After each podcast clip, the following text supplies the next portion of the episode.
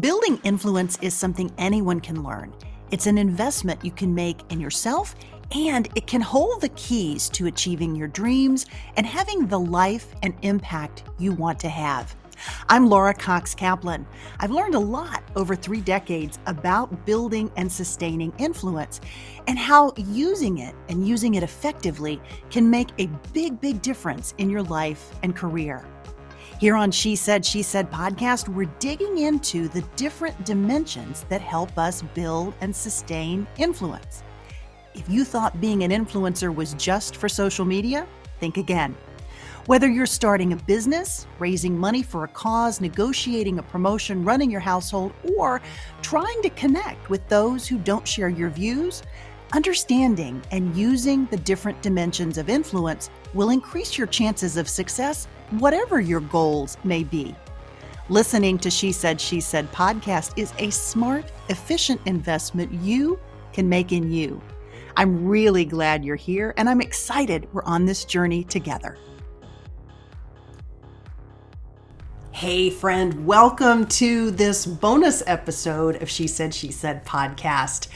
As I work on a new season of the podcast, I've been taking a break from recording over the past few weeks, and I'm sharing a few repackaged and re edited past episodes, just a few, but ones that really resonated with listeners and that generated so much great feedback. As I mentioned when I posted last week's bonus episode on confidence, I was actually recovering from COVID. Truth be told, I still am.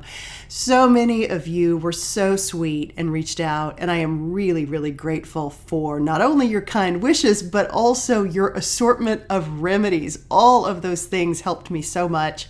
And I'm happy to say I'm feeling much better. And I think finally I'm on the mend. Maybe a bit slower than I'd hoped, but nevertheless.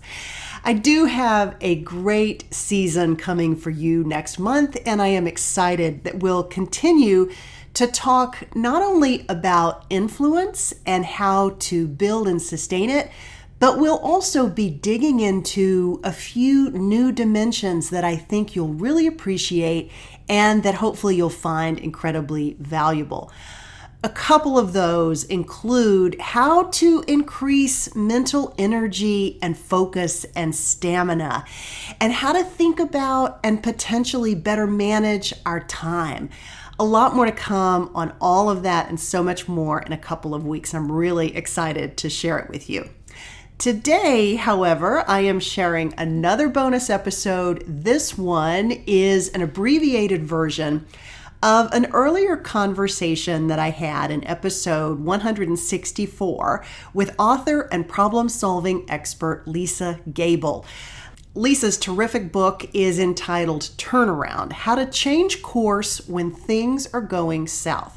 Her book was published last fall and it continues to top the Amazon charts for business books. Every one of us, at one point or another, has found ourselves in that situation, whether it's a job where the problem we're hired to solve seems entirely intractable, or maybe it's with a team that just doesn't gel for some reason. There's some aspect of it, some reason why the team isn't coming together. Or maybe it's in your business when you just can't figure out why your customers aren't clamoring for your product or your service. Figuring out what can at first seem unfigureoutable is the key to really recalibrating and finding a way to move forward. And that's what this conversation with Lisa today is all about. Now, friend, a few specific topics that generated so much great feedback when this conversation first aired and that I think you'll really appreciate. The first is the importance of speaking with facts. So much of the time, we encourage women to speak up, and that's a great thing. But particularly important is doing so when you're actually armed with facts and data that help you make the case and that can ground the conversation in something other than just opinion or emotion. Those things can be fine and they can also provide a great complement at times. but you're much more likely to generate real credibility and build real influence when you also have facts on your side. And Lisa talks about that. The second topic how you learn to develop good problem solving skills in the first place. Lisa walks us through the methodology that she outlines in her book and why and how her approach is actually rooted in manufacturing principles. It's really fascinating. Lisa and I also talk about how to translate confidence into credibility. We talk about how to pick and utilize mentors. And finally, we talk about how to really hone in on your core competencies and why that matters so much. I think you'll find great value in Lisa's perspective. And remember, you can pick up a copy of her terrific book entitled Turnaround How to Change Course When Things Go South. You'll find a link to purchase that in the show notes for this bonus episode, episode 208. But for now, friend, here is this week's bonus episode with author and problem solver Lisa Gable. Lisa, welcome back to She Said, She Said podcast. Thank you so much for having me. Well, I'm really excited to have you back. For listeners who may recall, Lisa joined us in episode 33 as she was starting as the CEO of the Food Aller- Allergy Research and Education Organi- Organization. Um, this was her latest turnaround venture you have since I saw you last written this fantastic book, also entitled Turnaround. I would love for you to really help me dig into how this idea of problem solving helps us build and sustain influence. That's our topic for this season is this idea of influence. And so i'd love to spend some time with you today talking about the power of problem solving. So why don't we start our conversation with that and then we'll dig into your resume a bit more well, I appreciate it. And I think right now I call it in my own world of, of work, swirling and twirling. We are swirling and twirling a lot right now because there's such complexity. There's so many variables. It's so unpredictable that people are really struggling with how to focus on how to move forward. And one of the first things that I learned from Craig Barrett, who was the CEO of Intel and chairman of the board and my mentor, is speak with facts. And why is that important? When you're sitting in a room and people are arguing or they're frustrated, being able to bring everything back to the facts, to the quantitative data, getting everybody really focused on job one. What's our core competency? Evaluating each issue that you're having as it relates to very specific facts helps ground everyone and it takes the emotion out of it because it's really all about process it's not about people yeah lisa you've you've had this incredible resume. I mean, literally, you've checked boxes across every sector that I can think of. I'd love for you to talk about your origin story a little bit and about how you realized that you had this skill for problem solving and what was it about problem solving that really resonated with you? Well, I was working at the White House in presidential personnel. I'd been going to grad school at nighttime and working at the White House during the day. And my boss, Bob Tuttle, who would later be ambassador to the Court of St. James, and he was head of presidential personnel under Ronald Reagan, was two hours late for a meeting. And I was in charge of escorting Barbara Barrett, who was up to be the deputy of the FAA. So we're sitting in the basement of the White House, and I'm like 23 years old, 24 years old, and I'm talking to this woman. And at that time, Barbara was in her 30s. You may know she became uh, ambassador to Finland and secretary right. of the Air Force later, uh, but it launched Space Force. That's my favorite. Uh, but, uh, you know, I'm sitting there thinking, what do I talk to her about? Well, we were together for two hours, two hours. And she's a very engaging person anyway. But at the end of the conversation, we talked about my master's thesis. You're going to school at nighttime. What are you writing your thesis on? And I was writing my thesis on what's called dual use technologies, technologies with military use and civilian use. And that would include semiconductors, supercomputers, things like that. And so she goes, Gosh, sometime you've got to meet my husband. His name's Craig Barrett.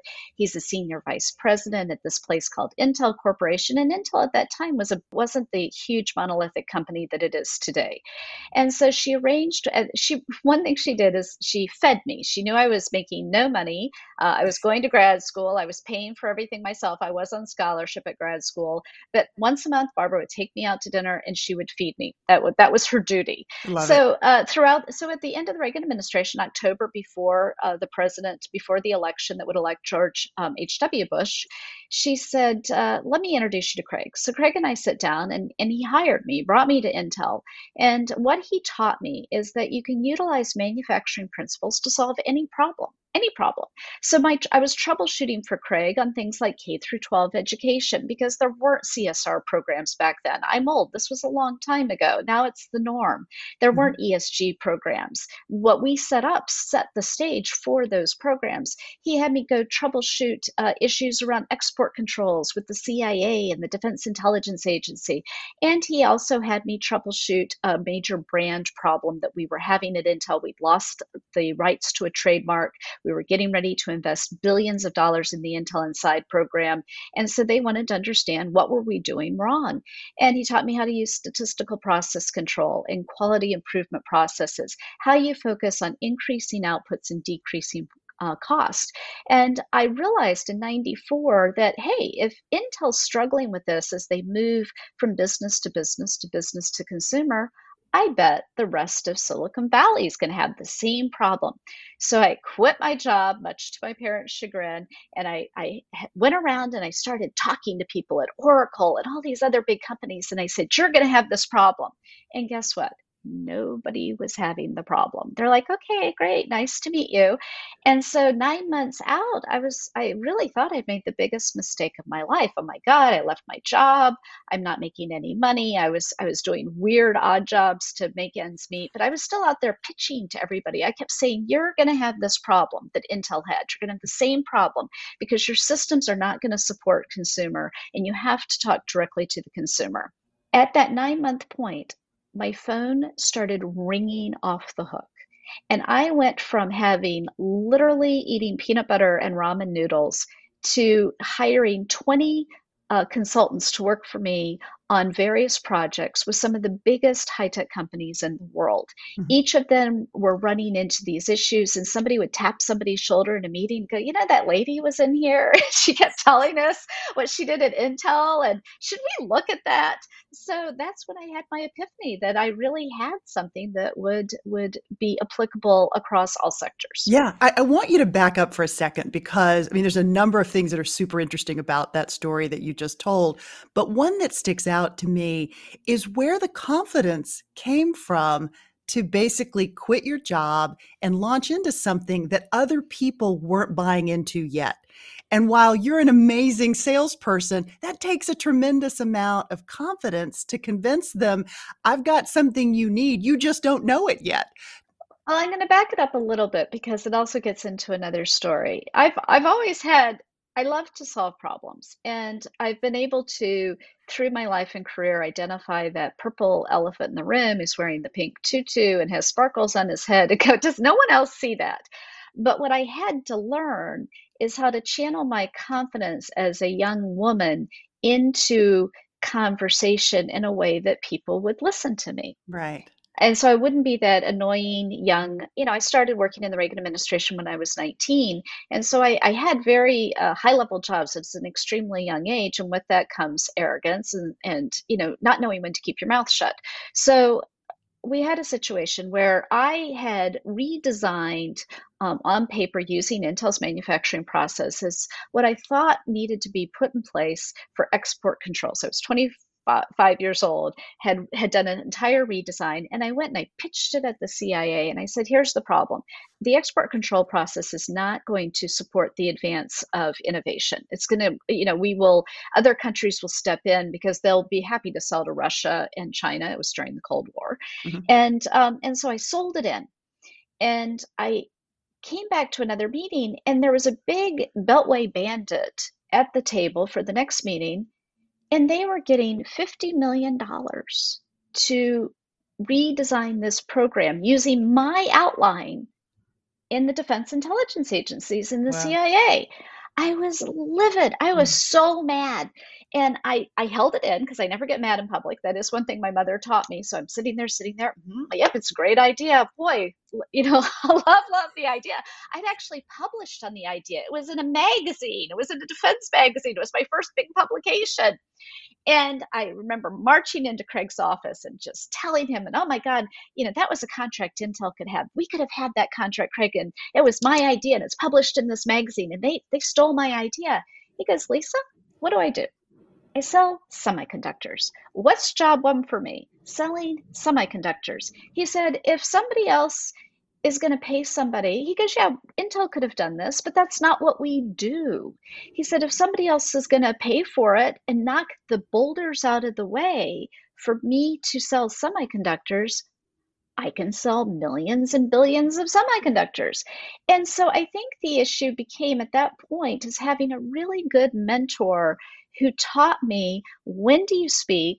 When do you hold your fire? What attributes need to be part of each set of remarks that you make and then how do you best present your information and also stay in your lane and mm-hmm. recognize that you do have one job and so that that is that is more of the issue which is i learned how to do that and and i was very respectful when i went into those companies and sold i'd done my research i'd researched what they were doing i actually anticipated where their market was going to go but I politely walked out the door when, you know, then they didn't take the sale. And then I kept in touch with them.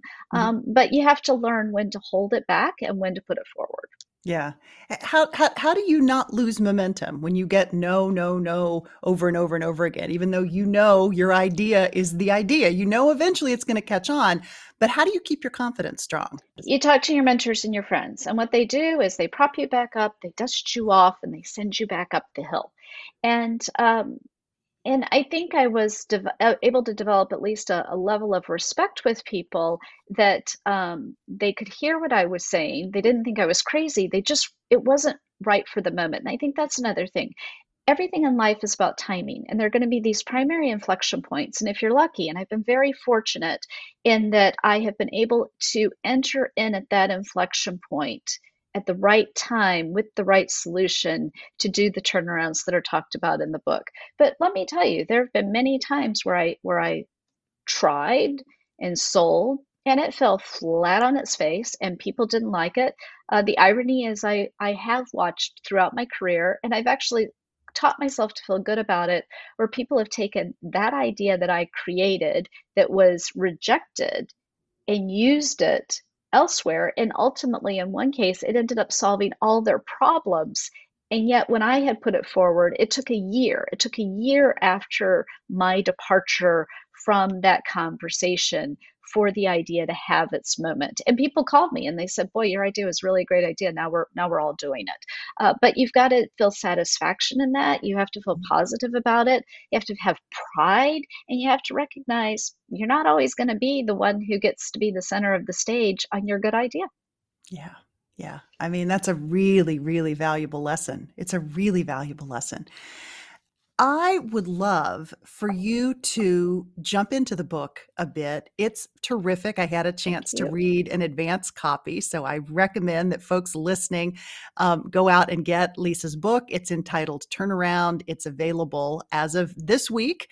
Um, so, and it's it is it has already hit uh, what number three on the Amazon bestseller list globally, which is an amazing accomplishment. Congratulations, Thank Lisa. you you do a couple of interesting things in this book. You're combining a focus on manufacturing mm-hmm. with diplomacy, which is such an interesting combination of things.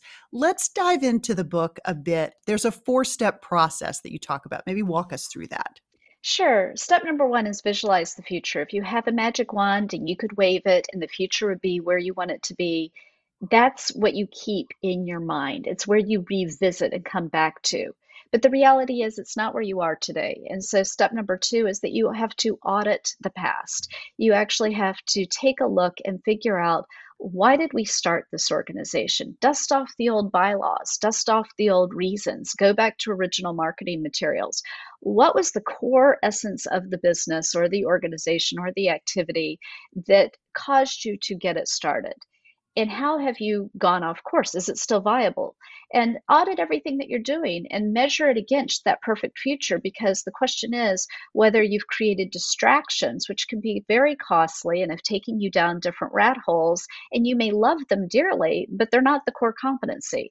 Once you do that audit process and you're ranking and rating everything, you have to make hard decisions. And that's how you create your path from the present to the future, to that beautiful future that you've envisioned. And through ranking and rating, you have to get rid of things. And that's really hard. It's mm-hmm. really, really hard. In some cases, as I've said, you put your heart, soul, blood, sweat, and tears into something.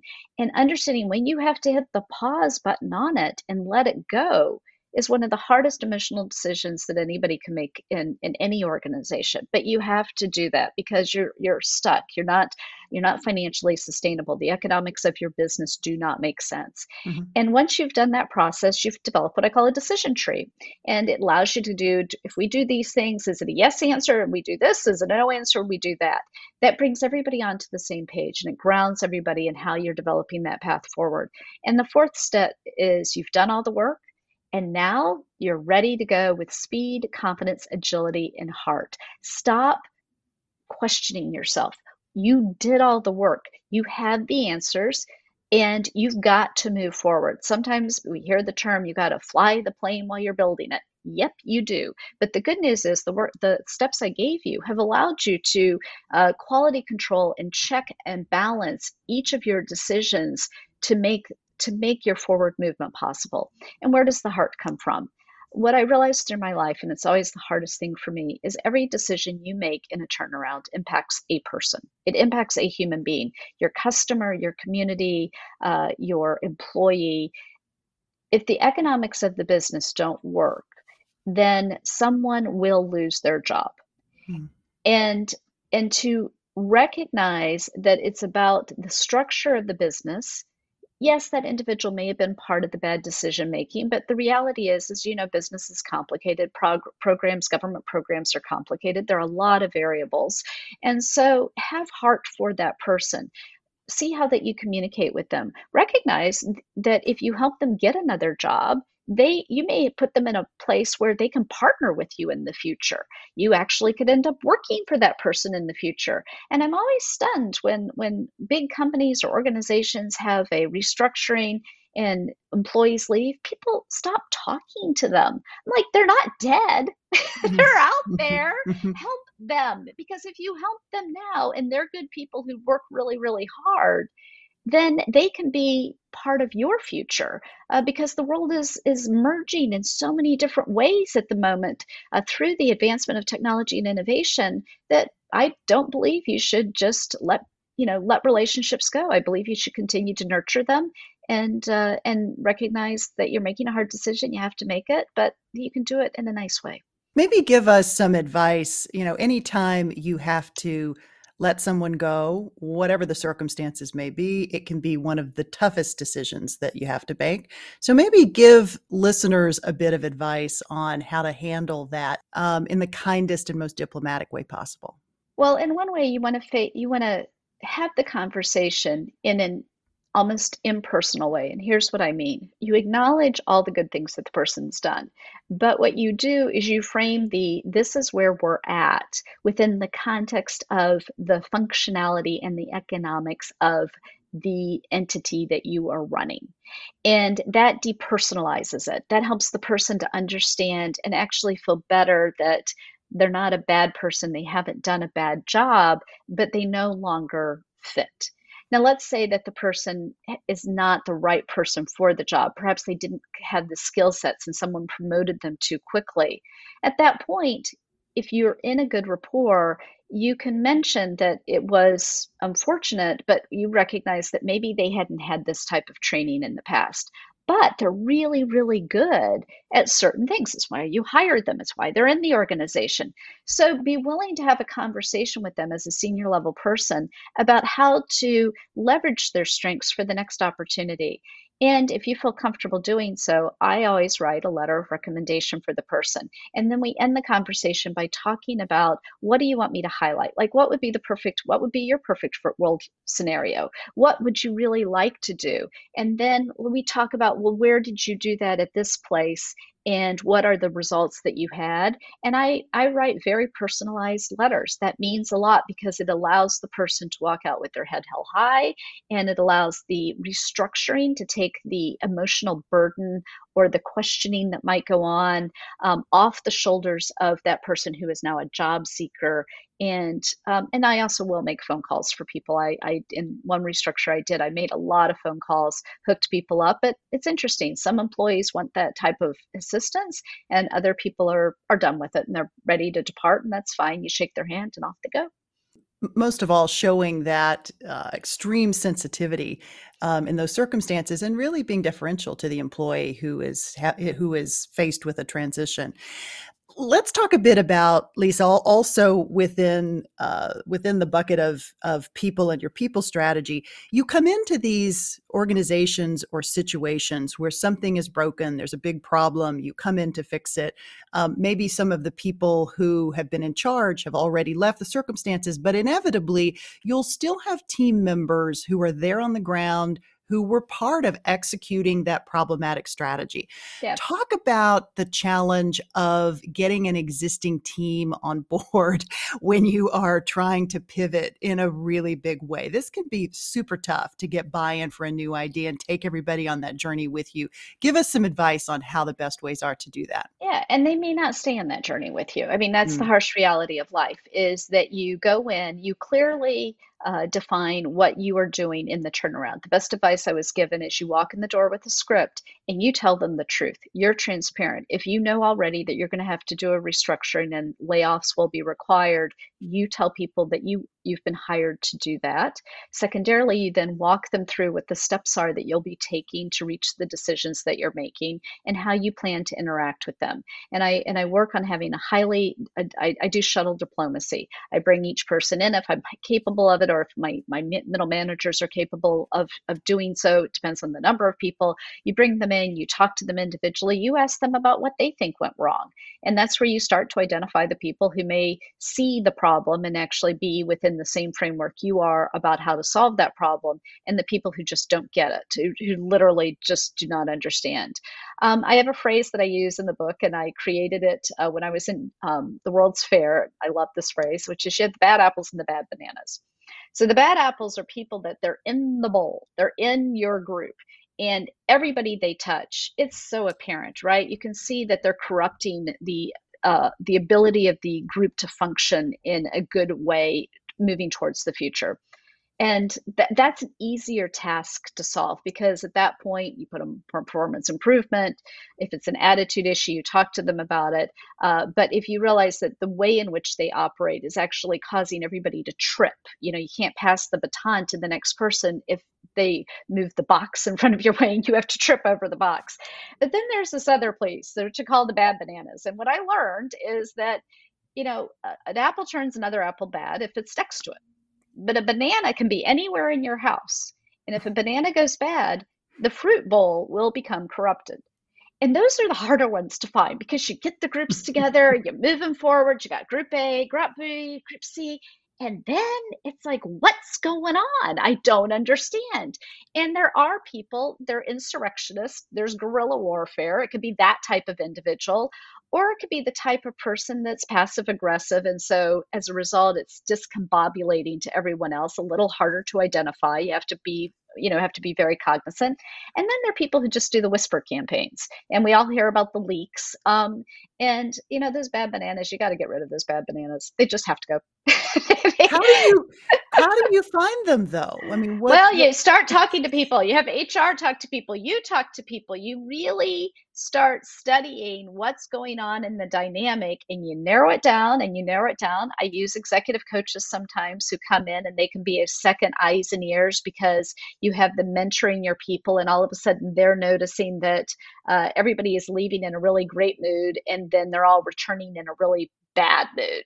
Mm. Uh, but you have to follow it back to the source. And yeah. um, and that's where I think one thing I do, which a lot of people don't, I talk about the underlying cause of the problem. And I learned that it's a medical term. You talk about the underlying cause of the disease. It's not always apparent. You have got to pull pieces apart, pull the pieces apart. At Intel, we had first time I discovered it is Craig used to make me call the 800 number, and he really used to make me search down the source, the source of the problem. So we were having problems with the, the Germans. They were all angry at us, and I couldn't figure out why. I was telling them about the changes we were making. We were sending them the information. We would then do phone calls because Zoom didn't exist back then. And they're still mad. And I'm like, what is wrong? So I fly over to Germany and we're talking, and they go, well, we never got X, Y, and Z. It's like, how did you not get it? I sent it to you six months ago. And then I checked and I said I sent it to you again. So I go down in the mail room in Frankfurt, Germany, and I start opening all the doors and I start opening the boxes with the mail guy. Well, guess what? Everything we had been sending them was sitting in the mail room. And the problem was the mail room. The problem wasn't the brand strategy. The problem wasn't the materials that we had developed. The problem wasn't that they weren't on board and they wanted to help. The problem was they never saw the information that they needed and therefore they were confused. Yeah. Yeah. So you really have to pull it apart and look at each individual piece to figure out what's missing. So fascinating. Lisa, how do you apply this? So you've worked um, in really large organizations. You've worked on campaigns. You mentioned the World Fair, and I'd love for you to talk about that as well. You just you have such a fascinating and just gold-plated resume. But these are tactics and techniques that have worked for organizations that are really big and organizations that are really small. And I think presumably also work as it relates to our own personal development in thinking about things that maybe we're not doing. Maybe talk about um, right sizing this strategy for dealing with personal improvement as well as organizational problem solving. Yeah, it's interesting. A friend of mine, he has a phrase that he uses, and I just love it. He goes, Lisa, you eat an elephant the same way you eat a cupcake, one bite at a time. And that. so when I'm counseling my daughter, for example, and she's getting overwhelmed by work and grad school, um, I'll we'll just we'll just take it down to three bites. Go, Helen Ann, every day she's gonna kill me if she sees this. Every day you have to do one thing, just one thing. We're gonna do three bites this week. These are your three bites. They're your priorities. This is why you've got to get these three de- things done. Nothing else matters. Nothing else matters. You can't clean your apartment this week because you've got so much going on, but you still need to do these three things then just focus on those three things. And to me, it's almost a mental process of moving stuff off the table. I literally have a very, I'm very visual in how I problem solve. So I have this mental mechanism where I see all the stuff piled on the table. It's like, okay, we got that one off the table. We got that one off the table. We got that present wrapped. We took it to the post office. We didn't just wrap it and leave it on the table. That's what my husband does. and, you know, you have in life, in life, it doesn't matter. I, I worked with a friend on her um, state senate campaign, and I walked in the door uh, 90 days before the campaign, and I just said, "Stop doing everything you're doing. What's the most important thing? Get out the vote, fundraising, and uh, those those were the most important things. So stop doing all the big events because they suck up time. And they don't reach that many people. You know take do, don't if it's not going to raise you the money then don't do it. It doesn't matter that you did x y and z and you showed up for these four coffees because the reality is we're at crunch time right now. And so it's truly about get out the vote and there's certain mechanisms that have proven within politics to get out votes. Mm-hmm. and uh, and you know and the fundraising you've got to raise the money. That's got to be the focus. Pick up the phone and call 10 donors today. It's one bite at a time and they all hate it. They hate it massively. Fun as we know political politicians hate doing those phone calls. But that's that's what you have to do in life whether it's my daughter and her you know three bites for the week uh, or if it's uh, because you're running a campaign, um, I, I still bring it down to what's job one, what's job two, what's job three, what's going to kill me if I don't do these three things. Yeah, and really hyper focusing mm-hmm. on those three things. Yeah, it's really great advice. I know your dad was an extraordinary human being and he was one of your role models. You talk about him in the book. Maybe talk a little bit about what you learned from him. My father passed away two years ago, and that that was what made me start thinking about the book. And I was going to do the book on leadership and character, um, and then my my publisher said, you know, turnarounds is going to be very practical information that people will desperately need. But when I when my father passed away, I found a letter from him, and in that letter, what he talked about is to crisis your, you know, challenge your crisis, challenge your crisis, and his ultimate point was that some of his biggest stumbling blocks had been his biggest stepping stones, and so his never give up attitude was something that I appreciated, and his uh, his big heart. My dad he he was a person who was born in a, a humble environment. Uh, his mother uh, passed away when he was seven, and his siblings were 20 years older than he was. And his dad sent him off to Canada for boarding school, not because he was a wealthy person and boarding school was part of their dynamic, but because he literally didn't have the capacity to take care of seven kids. And he was an engineer, so he was working full time. And my dad went off to boarding school at the age of seven. And I think what my dad learned is that he didn't go after the new shiny pennies. What he looked for is the people who had certain characteristics, and they may not be the perfect people. There actually might be something that's seriously flawed with one way in which they work, but they are so capable in this particular area that if you help grow that capability and you help them reduce the impact of the negative element in their life, then that can be your strongest ally, uh, worker, uh, executive. And so I've tried to follow his process. We all get in. We, we admire again you know we live in washington the person who comes in and they're super charismatic and of course everybody loves them because they're good looking and they're suave and they're sophisticated but the reality is it's you know the tortoise and the hare sometimes it's the person that's not as sexy plodding along that has that interesting attribute. And when you're working your way through any problem in life, you want the people who can fix the problem at that point in time. Those are the people that you want to grow. And um, and so I just have admired his his heart, his compassion. Uh, he also helped people recognize when they weren't going to get promoted and help them become okay with that not everybody's going to be the CEO. And so you have to find other outlets for ways in which you gain your self esteem if it's not specifically in your job at that point in time. And so that was another piece that he would bring into every conversation. Yeah, that's really that's really beautiful. You know, we are focusing, as we talked about at the beginning of this conversation, about this concept of influence and the types of drivers or levers that help make a person or enable a person to build and sustain influence. I'd love for you to talk about what influence means to you and sort of how you see this this problem solving piece and influence fit together. Yeah, well, what I tell people is that um, in every step of life, you want to leave a deliverable because the deliverables that you leave at each step demonstrate your impact on the world around you. Doesn't matter what that deliverable it is. It may be that you mentored a young person um, who came from a boys and girls club in a hard background, and you wrote them letters of recommendation to get them into college, and then you helped them with their internships, and then you later wrote, wrote the letters of recommendation for their first fellowship or to get them into graduate school. You you you are leaving a deliverable at every step of the way. And your impact on the world with this human being is that you've taken someone from an underserved population community and you've helped them be successful. But that's what it takes in life. And so your influence is not just doing something and being one and done it's not one and done. You have to you have to make a long-term commitment. If you see big problems in the world we're talking a lot about diversity equity inclusion and what i talk about is access to care. And people get all excited and they start wearing their t-shirts and they show up at marches.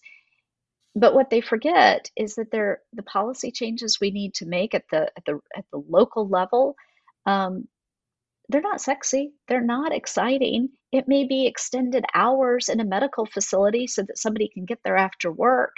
It might be a, a way that PU can help people. Alzheimer's did an amazing job on this where they uh, were focused on Black women and they did a deal with Uber where Uber would pick them up from their home so that the family knew that person was getting to where they needed to go because maybe some family members uh, didn't have the capacity to uh, leave their job to always take mom or dad into the doctor's office.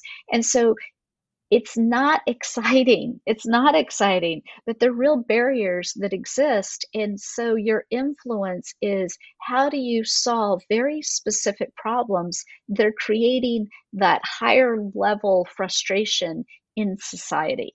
And that's for me the number one thing that I can do as part of what's what's unique about Lisa Gable. Yeah. I love that. Lisa, what about advice that you would give your younger self if you could go back and talk to 19 year old Lisa at the White House or 22 or 23 year old Lisa at Intel? What advice would you give her? I talk about this that people when they're when they're overwhelmed, stop the self-flagellation. Stop it. Stop the self-recrimination.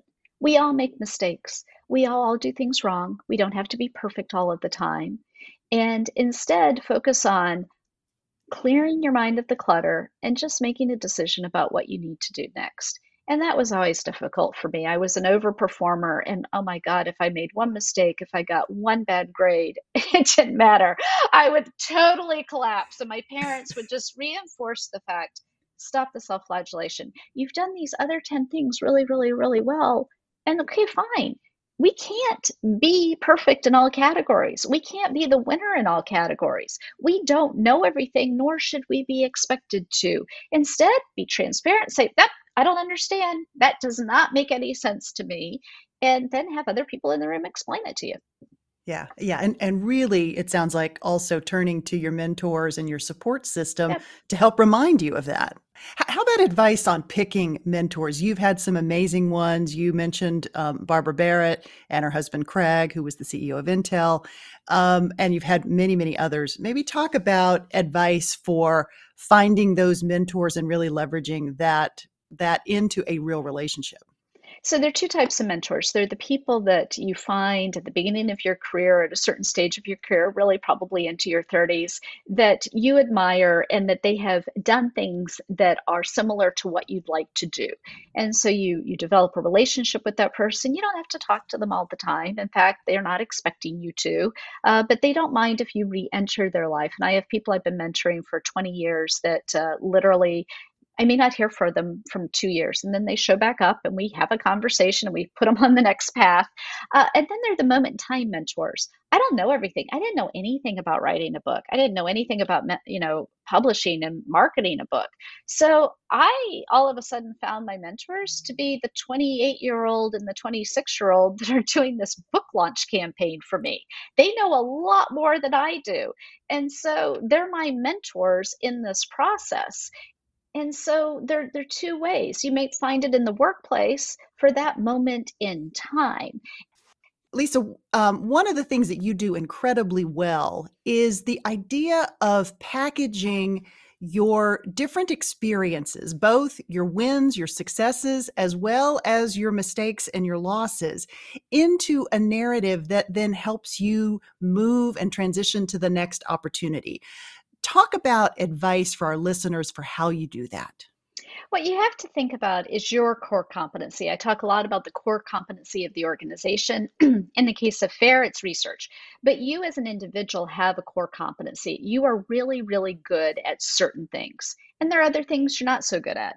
And so if you focus on that narrative, for me, it was taking manufacturing techniques and applying them to solving problems uh, that was the that was the theme that went through my crazy resume and it, when people looked at my resume then they understood it. They're like oh that makes sense. You've always worked with manufacturers. You've always been a problem solver. So think about what is the essence of you and what are you really good at?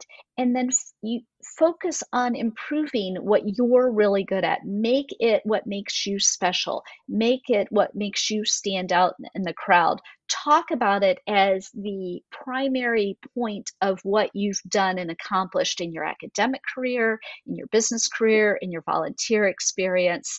Tell the story of you. And the second thing is you remember you don't have to be good at everything no one expects you to. And I will say the mistakes that I've made in life is when I thought I had to check a box. I always thought that it would be a criteria to be seen as successful if I only did that one job. And I wasn't good at that one job. It, so it was it was a wake up call that it wasn't the right fit for me. I wasn't happy. It wasn't where I was the best. I didn't want to spend 3 years doing it. So focus on what you're really good at because it's your life. And we get so hung up in checking the boxes and having the right titles that we sometimes forget that you can actually say no. And if you say no for the reasons based on the fact that you know that you actually will be happier doing the things that you're good at doing and seeing a level of success through the results that you are bringing, then go down that path. Yeah, it's great advice. Really great advice. So the book is called Turnaround. I will include a link where listeners can buy the book. Lisa Gable, thank you so much for being here today. Well, thanks for having me and congratulations on your amazing success with this podcast. Thank you. I really appreciate appreciate your friendship as well. Friend, thanks so much for joining me for this bonus episode of She Said, She Said podcast. You will find a full transcript and some great takeaways from the episode in the show notes. You'll find those on my website at she said she said podcast.com. I hope you found this week's episode a good investment in you, and I'd love to know what you thought of this or, frankly, any of our She Said, She Said podcast episodes. So please be sure to reach out. You can contact me via the website at she said, she said podcast.com there, you'll find a handy link right in the show notes for this episode, episode 208. You can also reach me on social media. You'll find me across the platforms at Laura Cox Kaplan on Instagram, Facebook, LinkedIn, and Twitter. Friend, I'll talk to you again real soon. Until then, you take care. She Said, She Said podcast is produced weekly by She Said, She Said Media.